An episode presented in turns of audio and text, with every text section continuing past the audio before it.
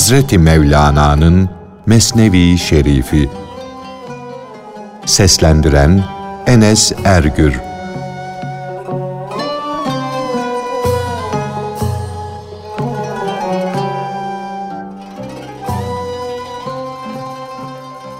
İnsanın nefsi, öküzün sahibi katile benzer. Öküzü kesen de akıldır. Hazreti Davud, hakkın yahut hakkın yerine kaim olan ve onun emirlerini, nehilerini halka hatırlatan şeyhin sembolüdür. Zalim, onun yardımı ile öldürülebilir. Çalışıp kazanmadan hesapsız manevi zevk onun himmeti ile elde edilebilir. İnsan onun sayesinde devlete erişir, manen zenginleşir.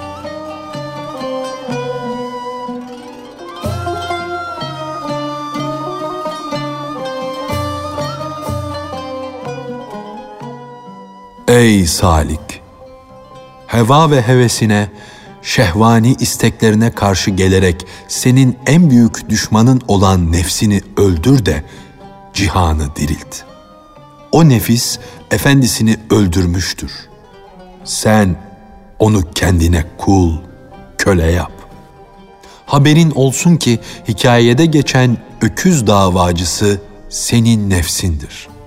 O katil olduğu halde kendisini efendi yapmıştır.'' büyük adam yerine koymuştur.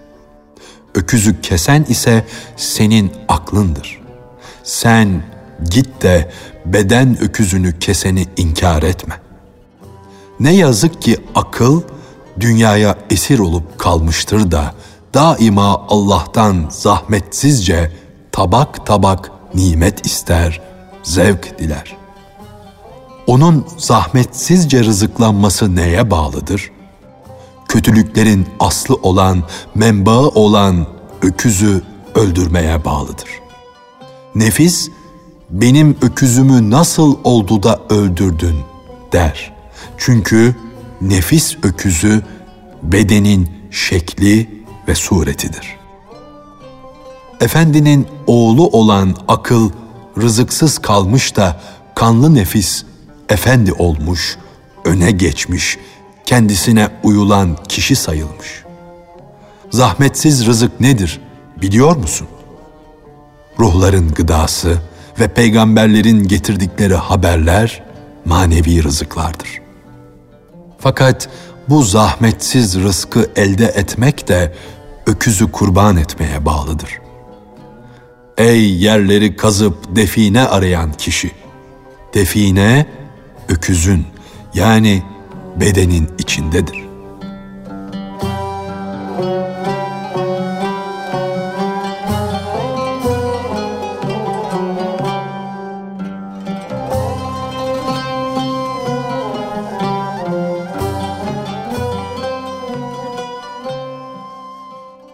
Kan uyumaz, katilleri tutar.''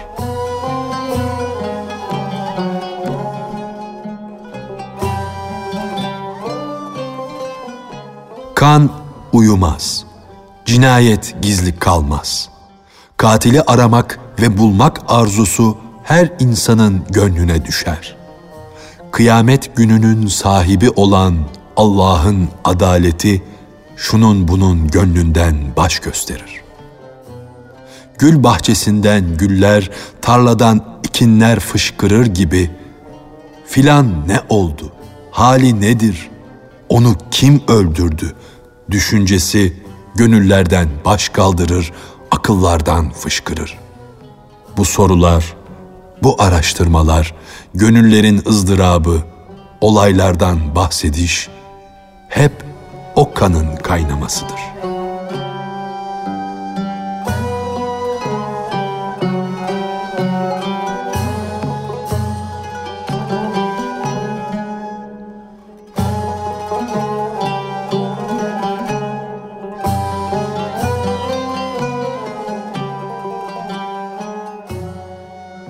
Herkes günahlarını örten perdeleri bu dünyada kendi elleri ile yırtar.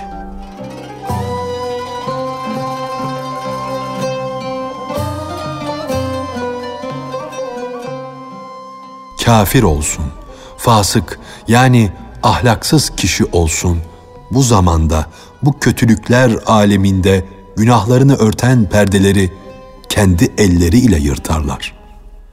Zulüm, haksızlık can sırları arasında örtülü iken zalim tutar, onu halkın gözü önüne serer. Der ki, bana bakın da görün, benim boynuzlarım var.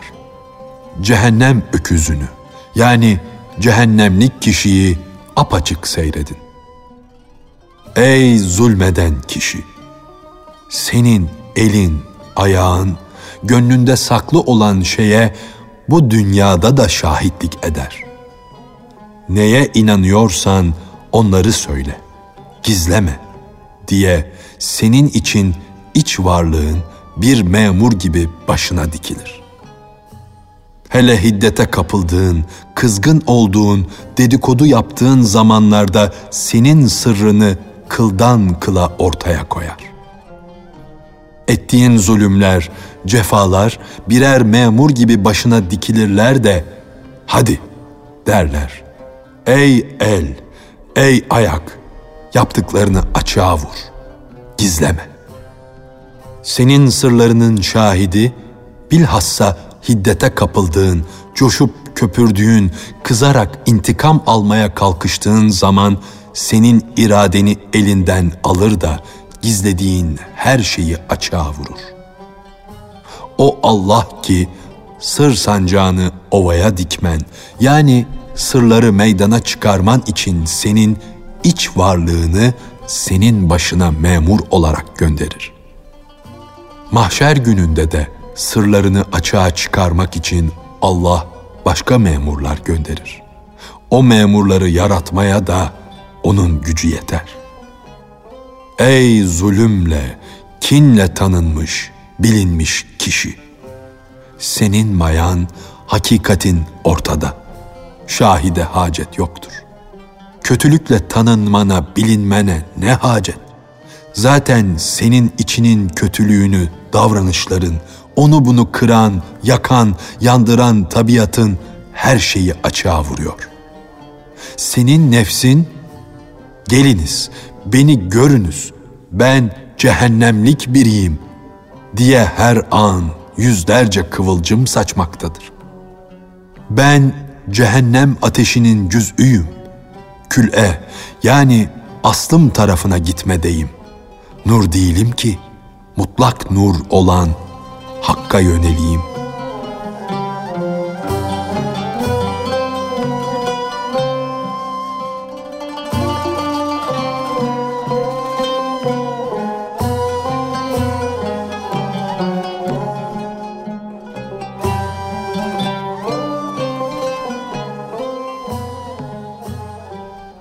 Zalim ve mazlum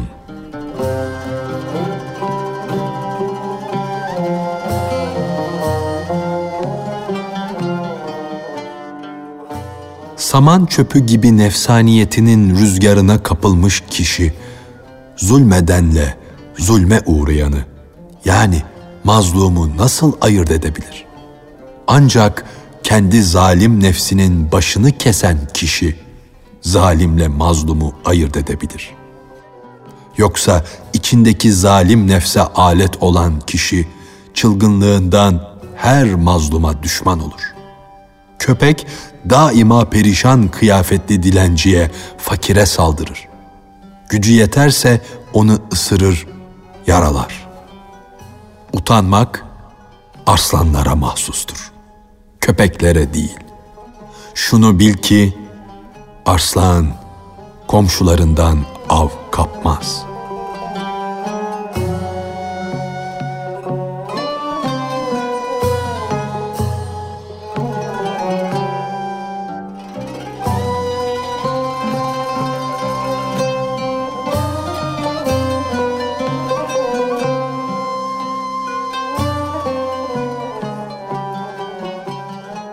Mesnevi-i Şerif'in tamamlanması için Hz. Mevlana'nın Cenab-ı Hak'tan yardım isteğinde bulunması.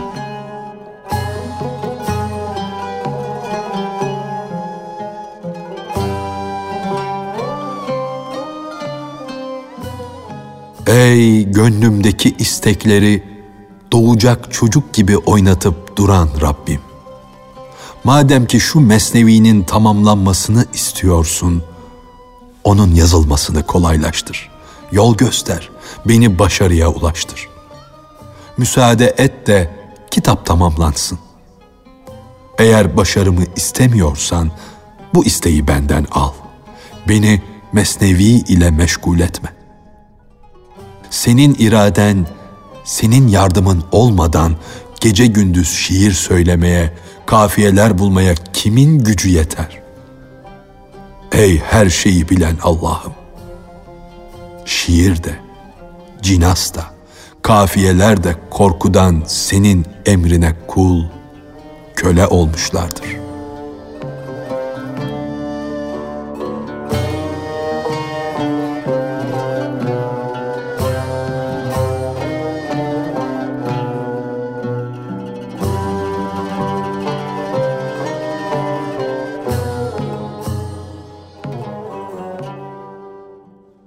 Allah'ım sen her şeyi seni tesbih eder bir hale koymuşsun.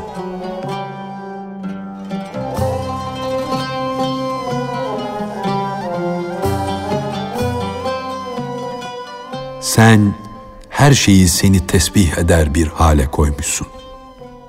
İster ayırt edecek aklı fikri olsun, ister olmasın her şey senin noksan sıfatlardan ari olduğunu tesbih etmektedir. Fakat her şey seni ayrı bir çeşitte tesbih eder. Her birinin halinden, tesbihinden öbürünün haberi bile yoktur. İnsanlardan bazıları, mesela Mutezile mezhebinde olanlar, cansız sandığımız varlıkların tesbihini inkar ederler. Halbuki o cansız varlıklar Cenabı Hakk'ı tesbihte pek ileri gitmişlerdir. Tesbih etmede ustadırlar. 72 milletten her birinin öbüründen haberi yoktur da bu yüzden birbirlerinin tesbihlerinden şüphe ederler. Konuşan iki insan insan oldukları halde birbirinin halini bilmezse duvar kapı gibi cansızların hali nicedir? Onların tesbihini nasıl bilir, nasıl anlar? Benim konuşan bir varlığın bile tesbih edişinden haberim olmazsa, gönlüm konuşmayan bir varlığın tesbihini nasıl bilir? Sünni'nin, Cebri'nin tesbih edişinden haberi yoktur.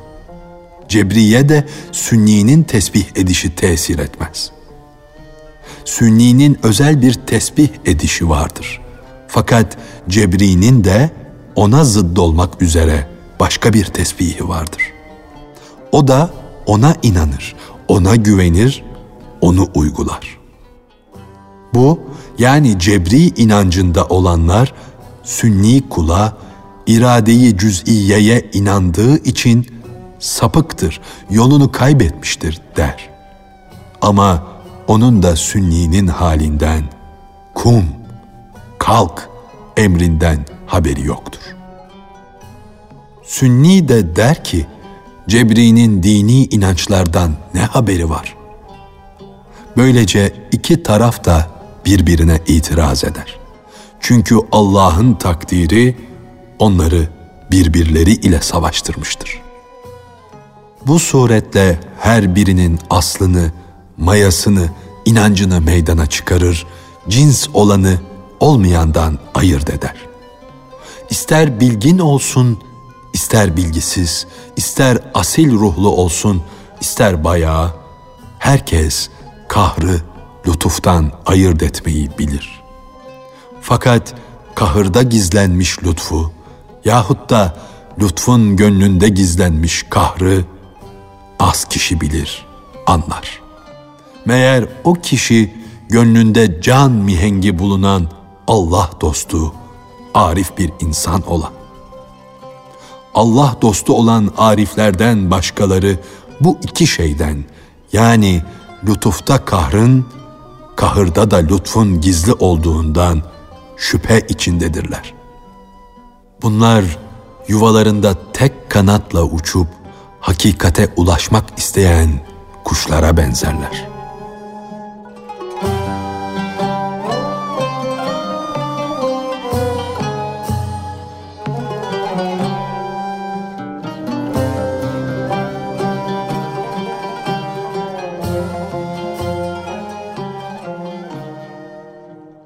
Bilginin iki kanadı, şüphenin ise tek kanadı vardır.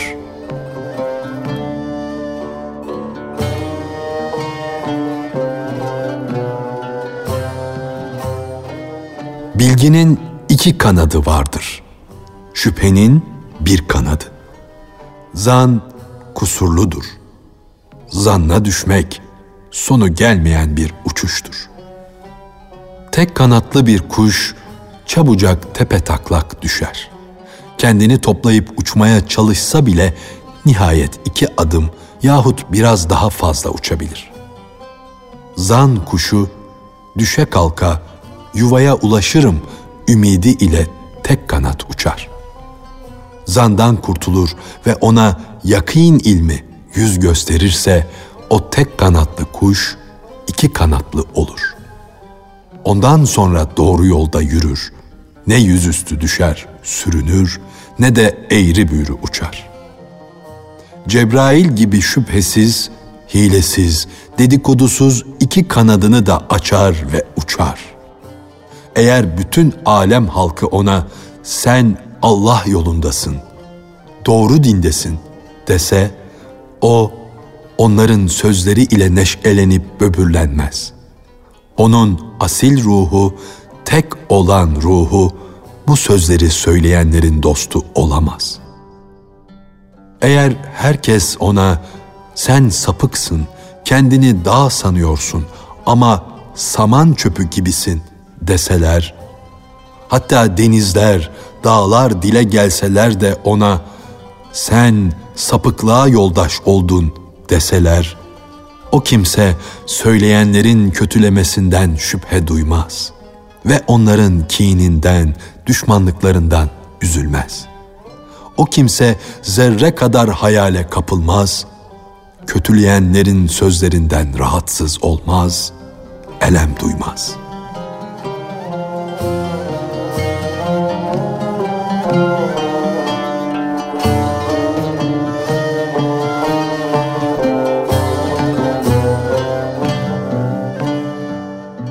Hazreti Mevlana'nın Mesnevi Şerifi.